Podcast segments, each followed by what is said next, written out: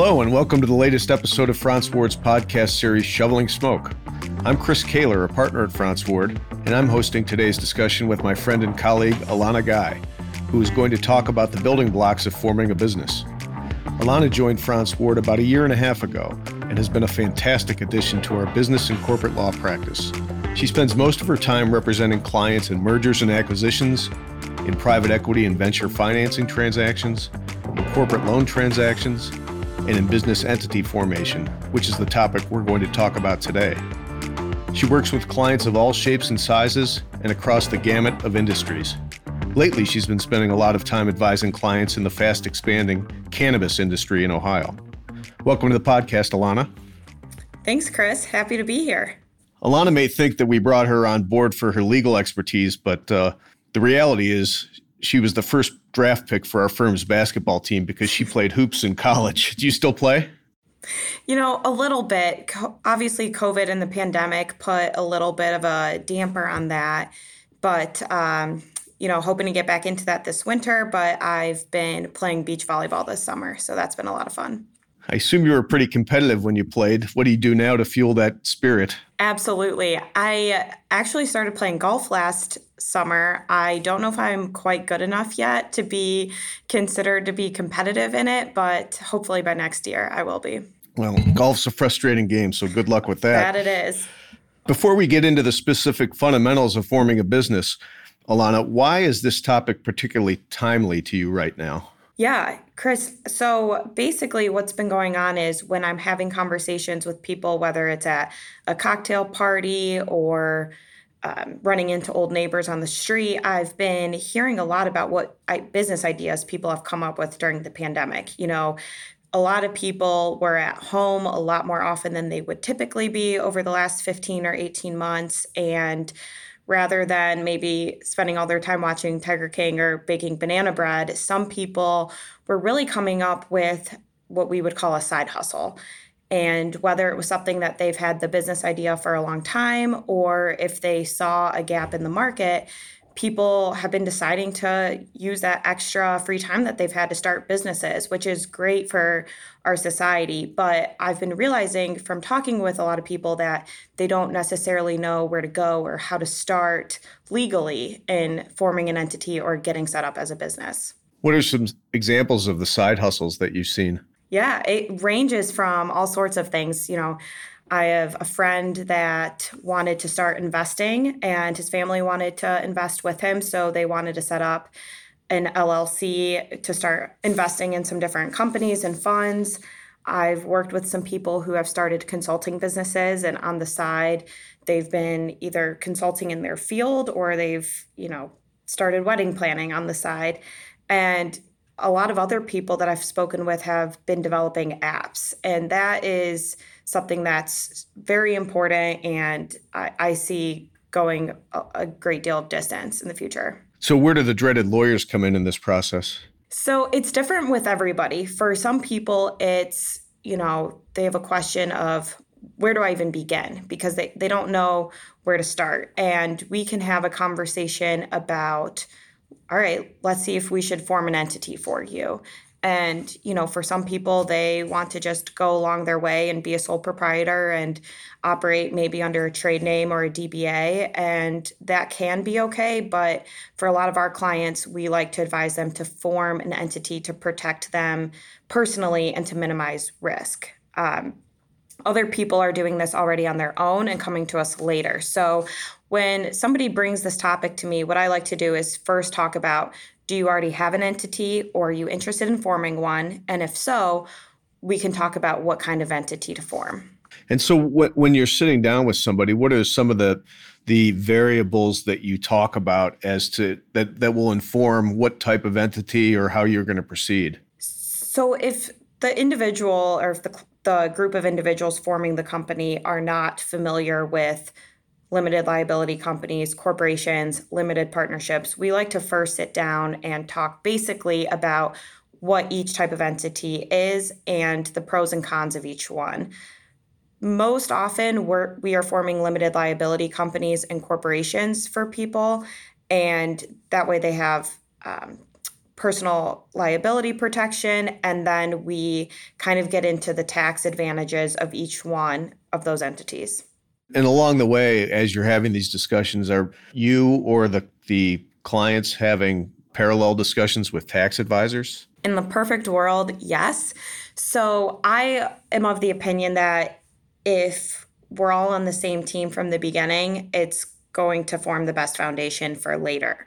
However, the reality is that, especially if somebody is doing this on the side, the budget might be quite tough and it might be um, not not as large. So we generally will suggest that people get an accountant and have tax advisors sometimes they already have them, but it's kind of industry specific. So I know you mentioned that I've been working with a lot of medical marijuana companies. And in that instance, it's very important that those companies work with a tax advisor and we've actually formed good relationships with with many of them in town and we can help provide some names if people are unfamiliar.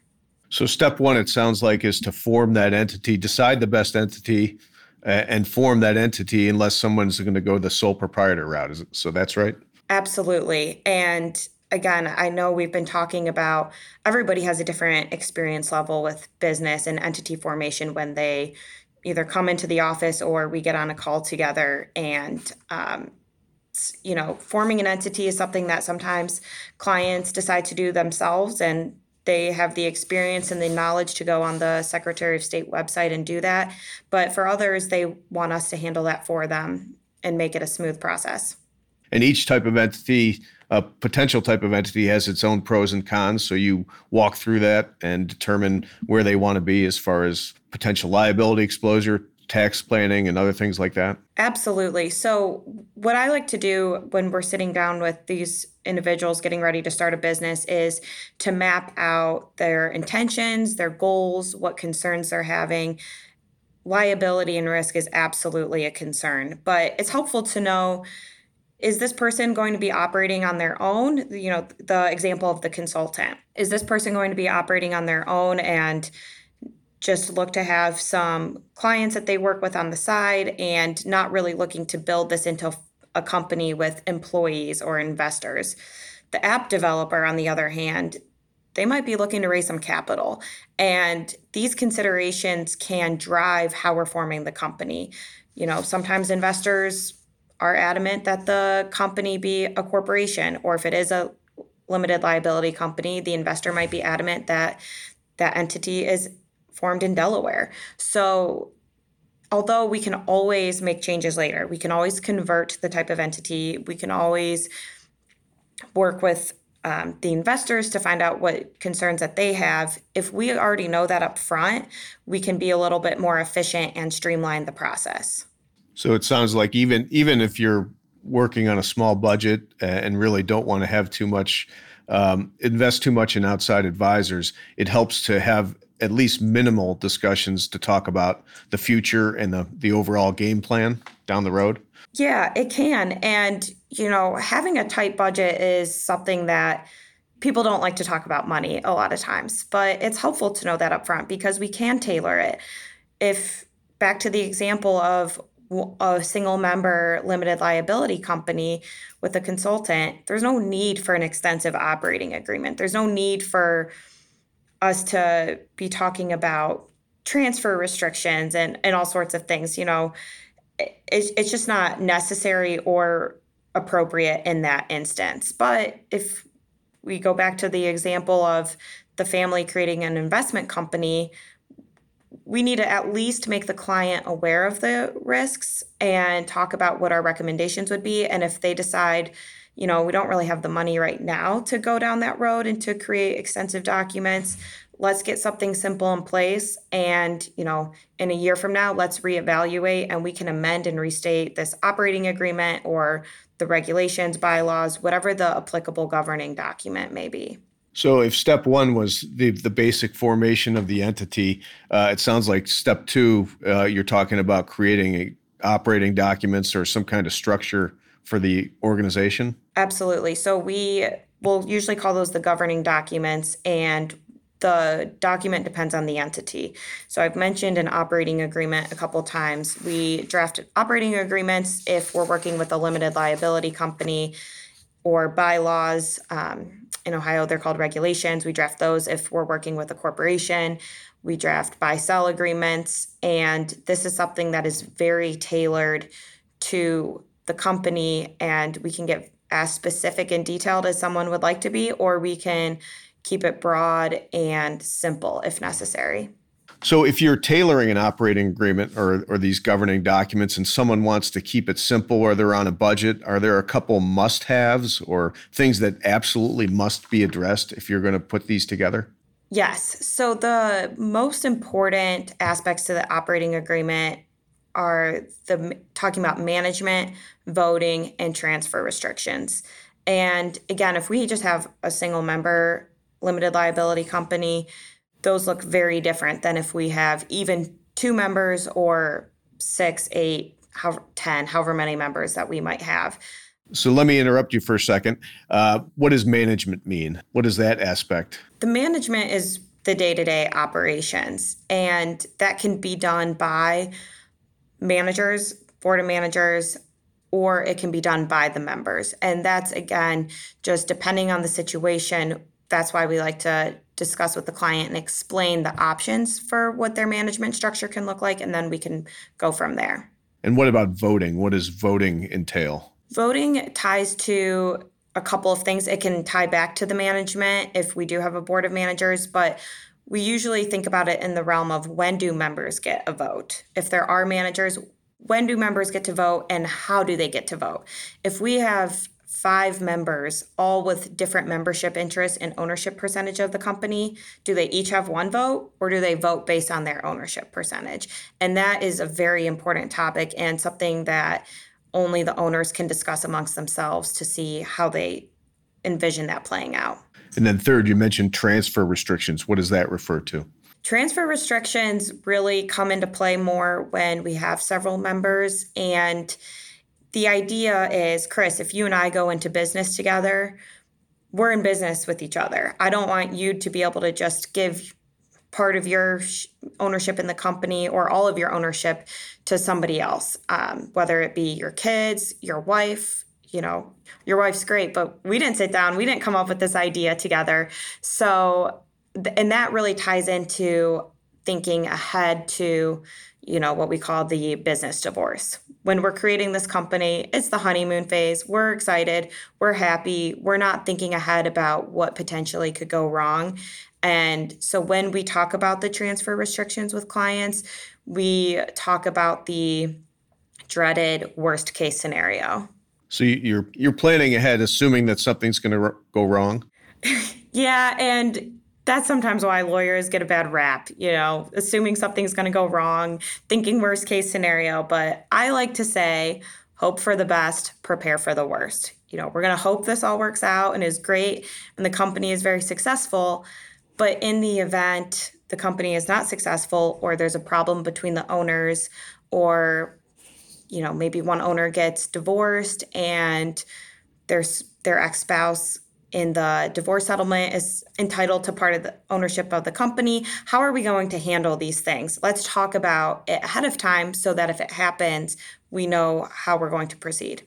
Are these uh, uncomfortable conversations sometimes to get people to talk about the divorce? Oh, definitely. I I mean, anytime you're talking about death or divorce or money, people get kind of uncomfortable, and um, you know, you try to approach it as with as much bedside manner as you can and recognizing that they're uncomfortable topics but I, I think after the last year of or i guess year and a half of uncertainty i've actually been noticing that clients have been bringing the topics up to me without me having to bring it up to them especially in thinking about death and we've noticed that clients are being much more proactive about business succession planning over the last year. And that is also something that in my perfect world, we also talk about when we're at the beginning stages of a company and what that business succession plan may look like. So you're you're trying to get people to not just think uh, six months or a year ahead, but five or ten years down the road. That would be the best. Um, but as we've talked about, sometimes that's just not feasible for clients coming in. If they don't have the time or the money to spend on all of this, I think, okay, well, let's get your entity formed. Let's get something in place, some sort of governing document. We can keep it simple and we can reevaluate it in six months, a year, whatever makes sense. These documents that we're creating are not set in stone. It's not just because we draft this in August of 2021 that this is it forever. These documents should be revisited at a minimum if there's a change in circumstance, you know, some of those triggering events we were talking about. That is a great time to revisit an operating agreement. What are some of those triggering events that might cause a someone to take a look at their agreements and make sure they still fit? Yeah, death would be one, incapacity um, you know, if somebody becomes disabled or there's an accident and they're not able to be fully involved in the business anymore, that is one that may or may not be a triggering event. Depends on if that person is actively involved in the business. Divorce is another one. These are things that result in a change of circumstances for the company. I also think that sometimes if someone's having, if it's a family business and their kids are involved, if the one of the children gets married or there's another child born, a grandchild. These are all things that we like to be involved with the client and talking about and to keep that line of communication open. So, if step one is formation and step two is the governing documents, after those documents are in place, what's step three? What, what do you do next in the formation process? I'm going to give you a classic lawyer answer. It depends. And you just lost half our audience. oh no. Well, I, am not done. Okay. it, it depends on the situation. Our consultant we've been talking about, she's probably not hiring any employees. We, she doesn't need any employment agreements. But our app developer, they're probably hiring other software engineers. They might be hiring marketing and advertising folks they're going to need some employment agreements. They're going to need confidentiality agreements for those employees. They're also going to need, if we even take a step back before they're ready to hire employees, they need confidentiality agreements with their potential investors. You know, they just can't be sharing all this information with people without protecting themselves. So it really depends on what they're looking to do. If they have employees, are they worried about non compete agreements? Or non solicitation agreements. That's why it's important to have the full picture of what our clients are working on so that we can adequately advise them on what type of agreements they might need. Alana, thanks for providing the fundamentals of uh, starting a business. In each podcast, we've uh, asked every guest to provide two or three quick takeaways so that our uh, listeners can have kind of a thumbnail as to how to proceed. What do you have for us? Yeah, for the takeaways, I think number one is no matter what your budget, no matter what your situation is, let's get something in place. Like we've said, we can come back to it later. We can revise it, we can amend it, we can convert your entity, we can do whatever we need to do later. Uh, for number two, I think it's important to remember that not one size fits all. We will tailor whatever the situation is, the circumstances, the budget, we will tailor it to fit the needs of our client. And then number three is I think what you said, we're talking about fundamentals here. Without good, solid fundamentals, it's harder to have longevity and success in the future. So let's get the fundamentals solid, get a good foundation in place so that you can be successful in the future. Thanks, very helpful. So get something in place, whatever you do, tailor it to your needs and goals, and if you have that strong foundation, you set yourself up uh, for success in the future. Alana, thanks very much for providing this uh, the basics for our clients. Hopefully, they'll take your advice and uh, and look ahead to the future and put some of these building blocks in place. Yeah, thanks for having me. It was a great great way to end the week. That's it for this episode of Shoveling Smoke. Thanks for joining us, and we look forward to our next discussion. Shoveling Smoke is a production of Evergreen Podcasts. Our producer and audio engineer is Sean Rule Hoffman. Thanks for listening.